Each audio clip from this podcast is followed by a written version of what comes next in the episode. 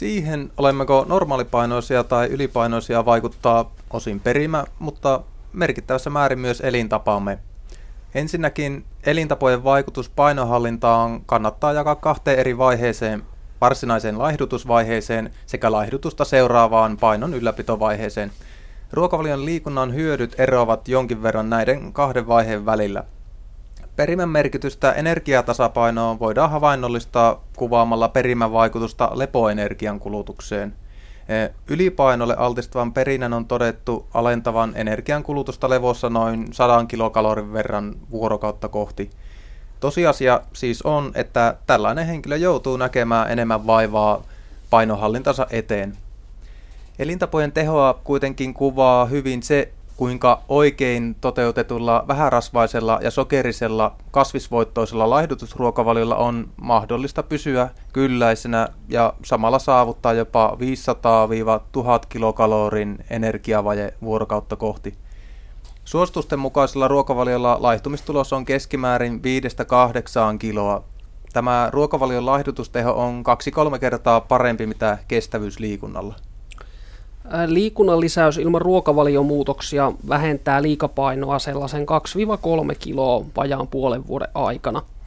Laihduttavaksi liikunnaksi suositellaankin 300 kilokalorin energiankulutusta päivittäin, mikä käytännössä tarkoittaa semmoista 45-60 minuutin kohtalaisen kuormittavaa kestävyysliikuntaa päivittäin. No entä sitten kuntosaliharjoittelu, onko siitä hyötyä laihdutuksessa?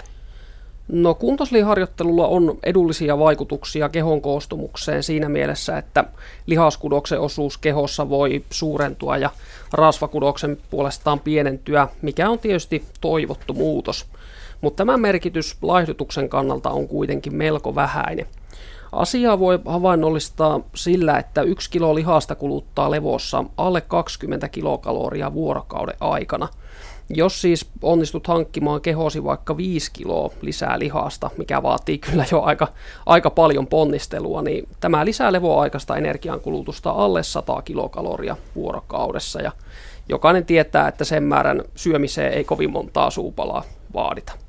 Et lihaskuntoharjoittelulla on toki lukuisia terveyshyötyjä, mutta onnistuneessa laihdutuksessa ja painohallinnassa sen ei siis voida sanoa olevan mitenkään pääroolissa.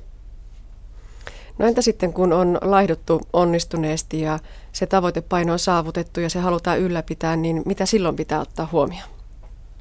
Tosiaan laihdutusvaiheen ohella on tärkeää tiedostaa painon ylläpitovaiheen erityispiirteet. Itse laihdutusvaiheen jälkeen monilla on taipumus palata entisiin tottumuksiin, mutta onneksi tämä vähenee kevyisiin ruokiin tottumisen myötä – Kuten jo laihdutusvaiheessa, erityisesti painon ylläpitovaiheessa oleellista onkin ruokavalion perustaminen kevyisiin ruokiin, joita voit maun puolesta syödä jatkossakin.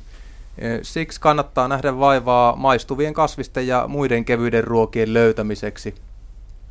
Mitä tulee liikuntaan, sen merkitys korostuu nimenomaan tässä painonhallintavaiheessa.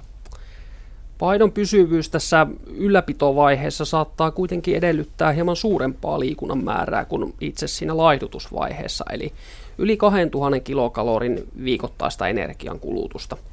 Tämä tarkoittaa reilun tunnin mittaista kohtalaisen kuormittavaa kestävyystyyppistä aktiivisuutta päivittäin. Syy siihen, miksi liikunnan määrää pitää lisätä, on varsin yksinkertainen, eli – kun ihmisen kehon paino on pudonnut onnistuneen laihdutuksen tuloksena, niin liikkuminen kevenee ja samassa ajassa siellä lenkillä kulutettu energiamäärä on vaan yksinkertaisesti pienempi. No jos katsotaan niitä henkilöitä, jotka ovat siinä painon pudotuksessa onnistuneet ja, ja myöskin siinä painon hallinnassa, niin onko olemassa jotakin yhdistäviä tekijöitä, joita tässä ryhmässä nähdään? No Yhdysvalloissa on olemassa tällainen painohallintarekisteri, joka seuraa sellaisia ihmisiä, jotka ovat onnistuneet laihduttamaan merkittävästi ja myös ylläpitämään se uuden kehon painonsa keskimäärin yli viiden vuoden ajan. Tämä rekisteri käsittää yli 6000 ihmistä ja tavoitteena on tutkia, mikä näitä onnistujia oikein yhdistää. Ja lähes kaikki onnistujat ovat käyttäneet tässä painohallinnassaan sekä ruokavaliomuutosta että liikunnan lisäämistä. Ja yli 90 prosenttia näistä onnistujista harrasti liikuntaa erityisesti kotona. Tämä kertoo ehkä siitä, että nykyisessä hektisessä elämänrytmissä on hankala löytää aikaa sille liikunnalle ja siksi kotona toteutettu liikunta voi olla hyvä ratkaisu kiireen keskellä. Toki kaverin kanssa ja ryhmissä liikkuminen tuo mukavaa vaihtelua ja myös tämä on varsin yleistä näillä onnistujilla. Ja siinä painon hallintavaiheessa nousee esille erityisesti suuri liikunnan kokonaismäärä. Eli monien osallistujien kohdalla on raportoitu jopa 2500-2800 kilokalori viikkokulutuksia. Ja yli puolet tutkittavista kuluttaa yli tuon mainitsemani 2000 kilokaloria viikossa liikunnan avulla ollessaan tässä paino ylläpitovaiheessa.